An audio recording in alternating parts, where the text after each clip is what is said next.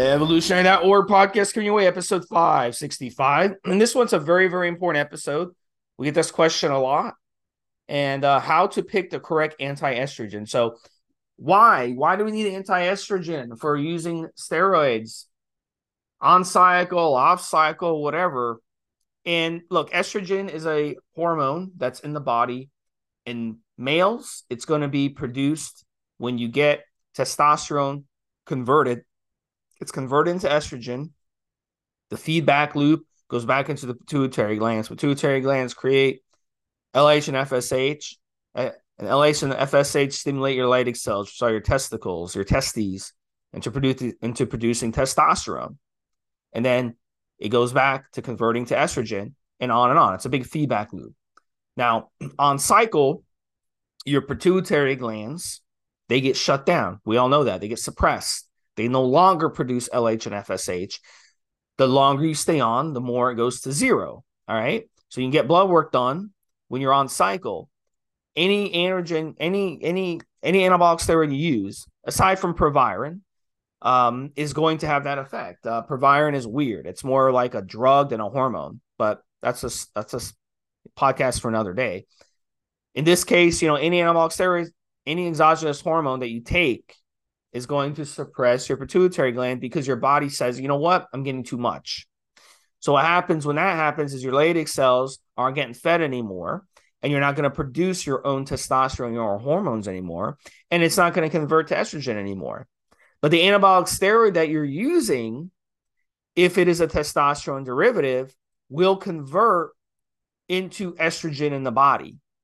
And there are many testosterone derivatives. Obviously, exogenous testosterone is a testosterone derivative. Dianabol is one. Equipoise. I mean, I can keep going. There's others that are structured as DHT, dihydrotestosterone derivatives. So those don't convert to estrogen in the body. So look, long story short, if you're using an anabolic steroid that that is a testosterone derivative, you're going to have some aromatization into estrogen. Now, how much is going to be dependent on how much you use. Testosterone, if you run 100 milligrams a week of testosterone, which is a TRT style dose, you're not going to create enough of an aromatization where you're going to have an excessive amount of estrogen in your system because it's, it's it's just it's like a, a dose you're replacing the testosterone you would produce on your own with exogenous testosterone. So you're trading one in for another one, right? But if you start jacking up your testosterone dose to 200, to 300, to 500, to 750, to 1,000, et cetera, et cetera, the more you jack up the dose, the more estrogen conversion you'll have. Same thing with Dianabol. If you run five milligrams a day of the Dianabol, you'll probably not have an issue with excess estrogen. But once you go to 10, 15, 20, 30, 50 milligrams a day of Dianabol, you will definitely start getting a lot of aromatization. Equipoise, even though it's a testosterone derivative, because it's a slow, the way it's structured, it's a slow aromatization. You would have to run a lot of equipoise for it to have an estrogen uh, estrogenic effect in the body. So a lot of you can run 500 milligrams of equipoise for 12 weeks and you wouldn't have much of an issue with estrogen where you wouldn't need an AI. So it really depends on what you're running, the dosage, what else you're running in the cycle as well. Because some anabolic steroids, like Masteron, for example, they can act and help out as an anti estrogen. But obviously, if you're running 500 milligrams of testosterone with 50 milligrams of Dianabol, and then you take 300 milligrams of Masteron, that's not enough to combat that. So you definitely need to add an anti-estrogen drug to that. So that's pretty much how it works. Jump in, mobster, and kind of uh, clean up some of the stuff I'm explaining. Yeah, I'm going to give you an example, Stephen, and I've made some notes while we've been talking. We see people that claim that they don't need an AI. We've seen people talk about Masteron as an inhibitor and Proviron working the way that it does, and so on. The problem that sometimes happens, and, and we're getting to specifics of making a particular choice, but it, take it from this information now as well, is that the person that's giving you advice, and perhaps they've done exactly the same cycle as you're about to do. So they say, well, well, my choice on your stack, your cycle would be this. but they might be, or you might be, more gyno proud. You might literally be the person that gives gyno just looking at a stack of steroids, never mind going on a stack. You might have had uh, gyno issues when you were younger. You might be massively fat when you were younger. You might be massively fat now. And so the likelihood of you having issues on a stack, on a cycle that the other person responded incredibly well to could be the difference between them, them being lean when they started and have never had any gyno issues at all, not as a child, not during puberty, not now, and you who's not in, in the exact same condition as them. And, and I mean, no, we, we generalize when we talk about stacks and we generalize when we talk about responses, but there's always going to be outliers. So, for example, and this happens a lot of the time, we, we get on the forums, a person might be using a perfect AI for them, but they need to tweak the frequency or they need to tweak the amount. And that's another reason why we talk about training logs because we can say, oh, he says, oh, I'm getting a little bit of itching around the nipple, but I'm using this amount. Go, okay, do you need to up the dose? Do you need to lower the dose? Do you need to take it more frequently you're doing? Is every other day, is two times, three times a week enough? That's that's an example. And then again, it's the difference with which we will get into the difference between one AI and the next. For example, and, and I'll, I'll let Steve talk about them.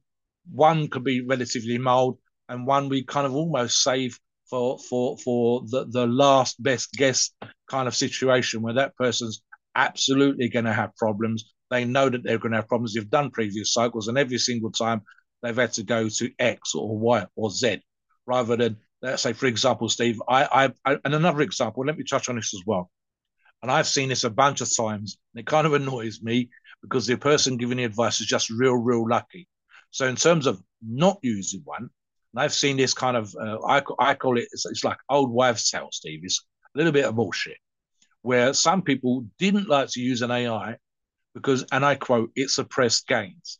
So the thing of it is, and it always, it always kind of annoys me, I always say in response, I would la- rather lose 10% of my gains and not have any issues with blood pressure, not have any issues with retention, and certainly not have any issues with gyno above and beyond what perhaps naturally might occur for me, Steve, and lose 10% of my gains, then keep all my gains, gain another two pounds or something on a stack, and then have all those issues to deal with.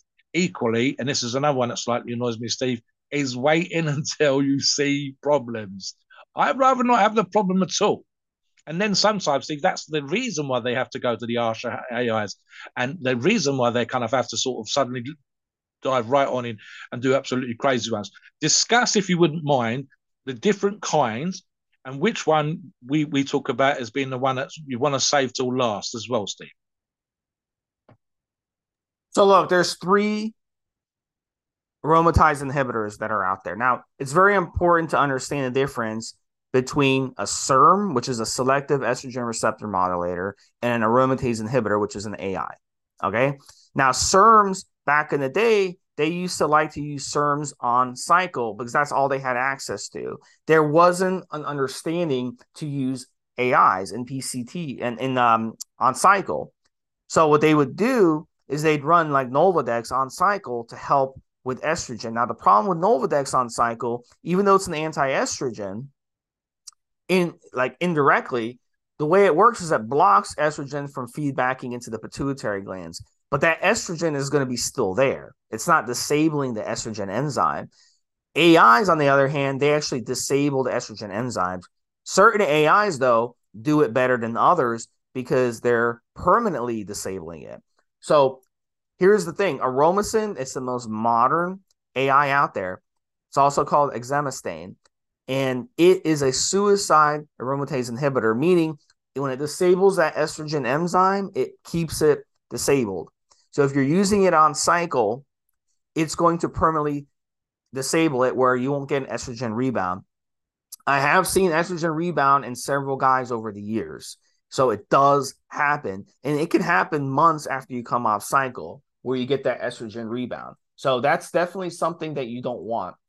Um, another thing is, as well, there's Arimidex. And Arimidex has been popular longer than Aromasin because it's been around uh, been around longer than Aromasin. And Arimidex is a great AI as well, but it's not a suicide AI. It is typically going to be a little cheaper than Aromasin, and it's typically going to be easier to source than Aromasin. But that's changing. You know, all our sources that we come on the forums, evolution.org, they all have both Aromasin and Arimidex. So at this point, I don't think there's any reason for anyone to not use Aromasin unless it's just simply not available to you, which it shouldn't be. If you come on our forums, it's available. So I would 100% always pick Aromasin. Now, the third one is going to be Letrozole. And Letrozole, that's been around a while. I see some morons on social media still recommending Letrozole as an AI on cycle. And it's it's a it's not a good one to use. Number one, it's not a suicide AI. Number two, it's way too harsh. So you're gonna crash your estrogen way too much on it. It's very hard. It's one of those when you take it, it's gonna crash your estrogen. It's not gonna balance it. So you want an AI that's gonna balance it. So Aromasin and Arimidex is much better to use. But this is where Letro comes in handy when when things get out of control or if it's an emergency situation um, let's say the Aromasin and Arimidex you're using was fake or you weren't running it at the correct dose so your estrogen is out of control letro can be kind of your savior and that'll go in there and it will crash your estrogen so letro is much better used in an emergency situation or if you do have gynecomastia which was caused by the estrogen that's where the Letro can definitely come into play. So I always tell people you can keep Letro on hand as an emergency. It's just like having a fire extinguisher. Hopefully, you're never going to use it and you'll probably never use it. Okay. But you have it there just in case. So that's that's what I tell people. But ultimately, you want to basically use Aromasin. Now, why do these guys recommend Letro? because in the 90s, Letro was the one that they widely used because it was widely available. Aromasin was not around in the 90s. They had no clue what Aromasin is. So a lot of these guys, they live in the past, you know, they're um, you know, I gotta take a shot, mobster at your generation, but I call them I, you know, they're boomers. And the problem with boomers is they're stubborn and they don't want to change what they've been doing. And who knows, maybe when I get older, I'll be the same way. Maybe you guys, you younger guys out there, will be the same way when you get older. I have no clue. But I'm i know with, I know one thing with these guys, you know, they basically just stand up there and they just fucking say how great things were back then and all this stuff. Well, if things were so great back then, why are you giving bad bad you know information now? You know, that's that's my question to them. Or you got guys with fucking tattoos on their face giving us steroid advice. That's what it's come down to now on a lot of these videos. But on, on seriously, guys, these guys, you know, they they mean well, but really they have no fucking clue what they're talking about. So yeah. you've got to update your knowledge. Aromasin is the best AI. We got to stick with Aromasin on cycle. Or Arimidex is also a good one. That would be my second choice and then you keep Letro in emergency situations, but don't don't use Letro on cycle. It doesn't yeah. make any sense. Not unless you need yeah. to, guys. As Mobster mentioned, if you crash your estrogen, it's going to be a problem, and there are going to be. So I'm going to talk about Mobster. I'll, I'll let you jump in, but I want to talk about um what happens when estrogen gets too high and what happens if, when estrogen gets too low. Yes, I was just going to ask you to, Steve. I was going to say why you shouldn't crush your estrogen, and we see this come on the forums. They go, "Well, if I, if I the lower the estrogen, the more gains I'm going to get." No, no, you need a percentage of estrogen working in your system. So Steve's going to explain that now. So when you get, let's let's first go over estrogen being out of control, and when estrogen gets out of control in your body as a male, you're going to open yourself up to perhaps gynecomastia. And gynecomastia is basically bitch tits. And it happens when you have a gland in your breasts, okay? And it will enlarge. So you'll notice your nipple gets, gets irritated. You'll notice your your your nipple starts, you know, looks weird. It's like getting all pointed. So you can look up online, look up gynecomastia online. Now, some people out there during puberty, they went through it because their hormones were going crazy, their estrogen was going crazy, and they ended up with gynecomastia from puberty. So it wasn't like they used steroids at 15 years old. No, was basically the body. Uh, and, unfortunately, but fortunately now there are solutions to that. You can go on an anti gynecomastia uh, stack, which would include Letro, Nolvadex, among other things you can also get surgery to remove the gland. So there are good options today versus 100 years ago when you were just basically screwed. So that is that is an issue. Um, another issue too is when you have an excess amount of estrogen in the body is water retention and water retention is a domino effect it can affect your sleep you'll you'll have a harder time sleeping you'll have a harder time with energy you'll feel fatigued all day your blood pressure will go up. It's just like carrying around gallons of water on your back all day. It's just going to wear your body down and it's going to uh, harm your workouts because you're not going to be able to put in the workouts. It's going to be harder to do cardio. It's just a domino effect of disaster. So that's what happens when you have that issue um, with you know you have that issue when it comes to uh, high estrogen now low estrogen you know at the end of the day okay and high estrogen as well the cancer risk also is there. So uh, estrogen is basically fuel for cancer cells in your body as well. So that's very very important to realize as well. So we don't want to keep estrogen ever high. This is why people who do long-term trt mobster or sports trt they're taking a big risk because they're aromatizing a lot more estrogen for a long period of time. And that's definitely going to increase their chances of getting cancer, unfortunately. So you really have to be smart when it comes to that. Um, it's not something you you you want to take lightly. Now, when it comes to low estrogen, low estrogen is one of those things where you're running too much of an AI and you drop your estrogen too low. And when you drop your estrogen too low, what happens is you'll start feeling depressed. Your gains are going to get hurt in the gym. You won't be able to get get stronger. You won't be able to get muscle. You'll also notice your joints will bother you a lot more. So now a lot of people do slam their estrogen who are competing. They'll come they'll slam their estrogen ahead of a contest because they don't want any water in, in in their muscles, any water in their joints, any water anywhere. So there's a method to the madness of doing that. All right. And that's where people might use Letro, you know, a pro bodybuilder, especially in the 90s. They would they would definitely use um, something like Letro, even Novadex to kind of slam their their estrogen down. But in all pract- practicality, we, uh, we want to do things and we keep want to keep things balanced. So our goal here is on cycle. We want to keep our estrogen balanced we want to keep it within range. Off cycle, we want to keep it in range. If we go into PCT with estrogen levels out of control, then what do you think is going to happen? It's going to be harder to recover and you're going to have a lot of side effects. Historically, back in the day, guys would go and they, they wouldn't have an AI, right? So they run their cycle and they go into PCT with high estrogen and then they'd slam their estrogen down and then that would help their testosterone levels recover right now the problem with that is the side effects when you start fluctuating your estrogen up and down and all this stuff then you cause an amazing amount of side effects but it is true that high estrogen will make it difficult for your testosterone levels to bounce back now when you're on cycle and you have high androgenic levels of hormones in your body and you have high estrogen, oh my God, you'll feel like a million bucks. Your libido will be crazy. You'll feel like you're 17 again, right? You'll feel amazing. But then when you come off cycle and your estrogen levels are still high, and then the steroids that you were using come down, how do you think you're going to feel? You're going to basically feel like a bitch, you know? So remember, you know, high estrogen and high hormones make you feel like a million bucks.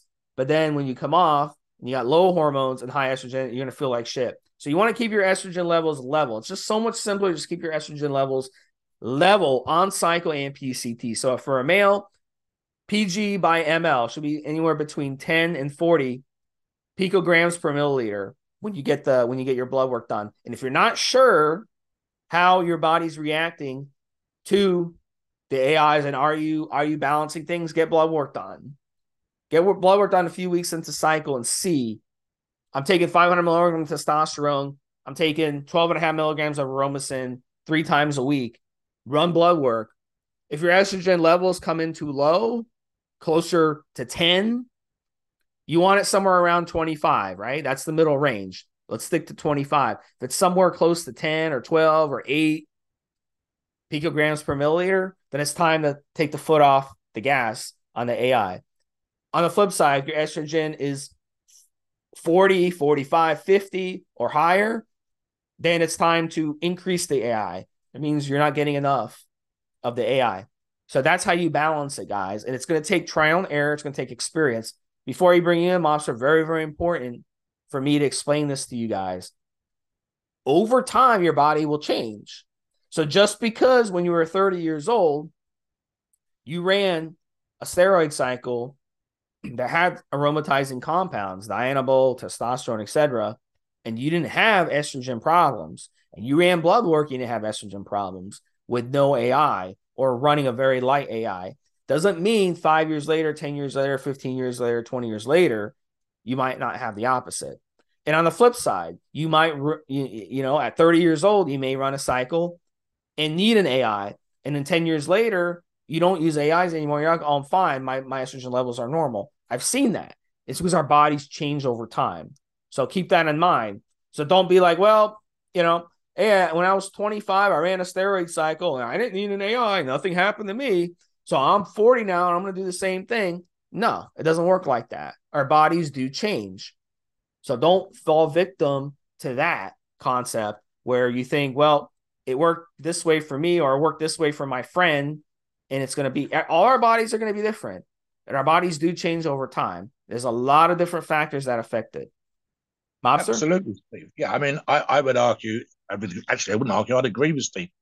Uh, the work that I've done in the past would be more physical than the work that I do now, Steve, 100%.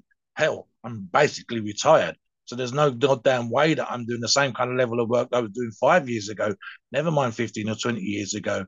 My ability, uh, my, my, my metabolism has slowed down. That happens when you get older. That's just perfectly normal. In fact, arguably, Steve, it's easier to gain weight now, bad weight, than it was before because my metabolism and my workload, the way that I was burning calories, was a lot higher. Let me jump in with a different thing as well. Steve says about the difference between what we thought years ago and now. And just as an example, and this occurred to me, Steve, I used to argue for this point all the goddamn time until someone finally point, cleared it up for me. So we used to pyramid pyramid up on PEDs from the beginning of the cycle was low, it was high in the middle, and then we pyramid down at the end. And the, the, the, the logic was, Steve, that, you know, you, you, when you taper off at the end, it's that much easier when you're going to PCT to recover. And the reality of the situation was suppressed is suppressed is suppressed. If you was taking enough at the beginning to suppress your natural testosterone levels, then it ain't going to be any different whether you're using more or less you're still going to be suppressed. And so the, I, the, the only argument I could come up with when I started to kind of get that, Steve, was that I was still getting good results. Therefore, I was saving money by not going hard right at the beginning. Now I'll go, if I'm suppressed, I'm suppressed. And therefore, there's no reason for me to cycle up or down or sideways or anything like that. It made sense at the time. And again, we was using different aromatase inhibitors and SERMs then till now. But ultimately, you didn't realize if you were suppressing, because we weren't getting as many blood tests and we didn't have the accessibility to blood tests as we do. And we weren't seeing the results and the blood numbers, etc., across tens, if not hundreds of thousands of athletes. But now we realize suppression is suppression is suppression. There's zero point going up and down and sideways, apart from saving a buck. That's just it. So information does change over time. Use of SERMs changes over time use of aromatase inhibitors change over time. And as Steve said, we change. That is 100% accurate right there, Steve. Something else I've got here, right? So, guys, uh, I'm just looking at show notes here, Steve. Monitoring. Steve mentioned the blood test. I've touched on it just now.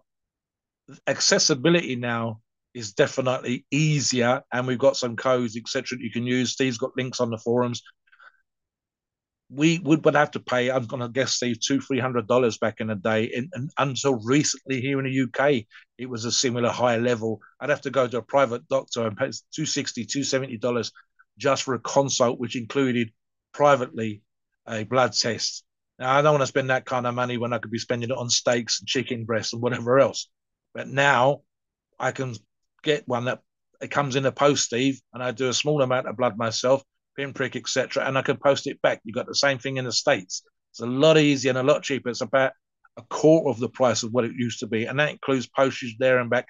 And I believe, Steve, you're talking about a 10, eight, seven to ten day turnaround. So the information, accessibility information, the ease of monitoring cycle, and obviously, as we say, knowing that you will change over time. Literally, my workload has changed, and therefore my body's response is going to change, and therefore the likelihood of estrogen being an issue should be higher now than it was when I was absolutely killing it in the gym, running to work, doing an 8, 10, 12 hour shift, and then doing a bunch of other stuff and working seven days a week. That's just my workload, never mind my lifestyle, never mind simply my age and naturally being easier. It's why you'll see more boobs, man boobs, on older guys, even with skinny arms and legs, than you will on the same person 10 or 15 years before. Your metabolism changes, you change. So there's stuff like that, Steve. Ultimately, with this, guys, as we said, with this sort of information, when it comes down to it, you need to be keeping an eye on yourself. It's very, very difficult for us to be uh, self analytical. And it can be very, very difficult. I mean, one of the guys is great log on the forum. He talks about what he says. He's, he describes it every day, Steve, as androgen rage. In other words, his sense of well-being and how he wants to go out and kick the world in the teeth can vary from one day to the next. And that can come from energy levels, it can come from food, it can come from hard training. And, and his dosage is not changing from the beginning of the cycle to the end. So he's very, very good in that particular regard, trying to grade it. But is he on point? No, because he's trying to do it himself. His wife, his partner, his girlfriend might disagree people around him might feel. I've had this, Steve, multiple times, even even with the girlfriend from now, saying, you know, where she thought I was on cycle versus was not. Funny enough, when she was making most of those comments, I was not on cycle. So maybe I'm more chilled out on cycle. So there's stuff like that. It's very, very difficult self-analytical. It's why we recommend again and again and again coming onto the forums. That Steve's great at, at interpretation of those numbers for your bloods. That's an example right there. And Steve gave you some numbers to go by. So this is what it comes down to. And as per the question, using the right AI or SERM for your condition today, for the cycle you're doing today. If Steve and I were identical twins, but I was using a much higher dosage, I might need more frequent dosages of, a, of an AI. I might need a, a simple higher amount, or I might just need to use a different AI from Steve, literally because everything else was the same. But I decided I'm going to use a lot more gear, a lot more steroids on cycle. What do you think, Steve, before we finish?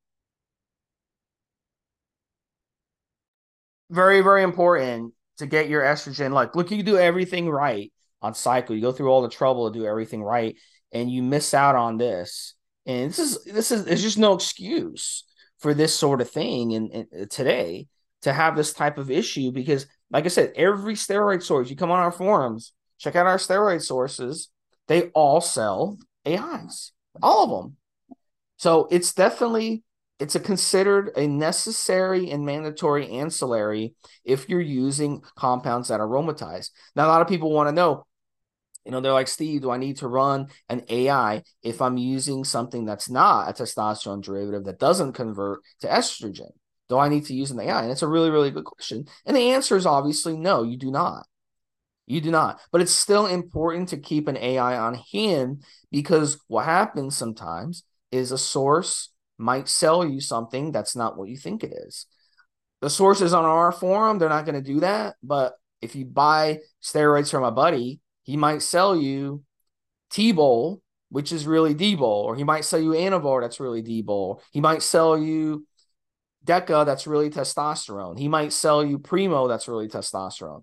There's a lot of different things that can happen, and those are things that are very common out there. So if you're running something and you're not sure what it is, you definitely want to keep an AI on hand regardless, just in case something happens. And then estrogen rebound, it happens as well. It can happen. It's it's not common, luckily, but it can happen. So it's very important to always keep an AI on hand just in case. Um, we had like an AI shortage, like I don't know, five, seven years ago, mobster, and it seemed like no source out there had an AI. I don't know what the hell happened, and um, a lot of people got trapped because they were on cycle and they ran out of AI or they figured, you know what, I could just go and buy an AI if something happens. I'll just go on on my favorite source and order it. Well, all the sources for some reason they didn't have any Aromasin or Arimidex. They only had Letro. So people got caught, you know, with their pants down on that one.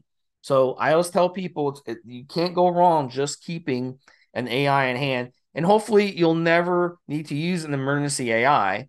You'll never need to use Letro, but it's a it's a good idea just to keep it in case they're not expensive, and um, you know they can sit in your closet for years, and it's not anything that's you know gonna gonna go bad. They, I mean, it can take five ten years for these these products to start becoming uh, no good anymore. So yeah. just it's better safe than sorry. Yeah, go ahead. Don't, don't wait until you've got a problem. Anticipate the problem, as Steve says. Have it on hand. I was I've only made this mistake once in the past, Steve, and fortunately arrived just in time. Where I had a cycle, I needed bits and pieces, and literally they arrived two or three days before. And AI would always be included because I prefer to have an AI in my cycle, my stack anyway.